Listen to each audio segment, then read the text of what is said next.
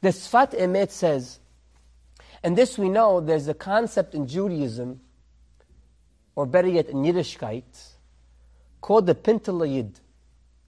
Now, it's brought by Rab Nachman of Breslov, by Rab Baruch Mezhebush, by Baal Shem Tov, by all the great Hasidic masters. The Pintel Yid is, it's a piece, it's a point of your neshama inside of you that will never, ever be blemished.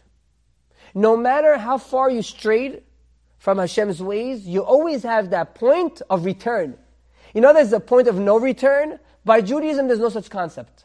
By Judaism, it's point of return because you have that point inside of you, will never be blemished. It's inside of you, and you can always use that point to return to Hashem. You've just experienced another Torah class brought to you by TorahAnytime.com.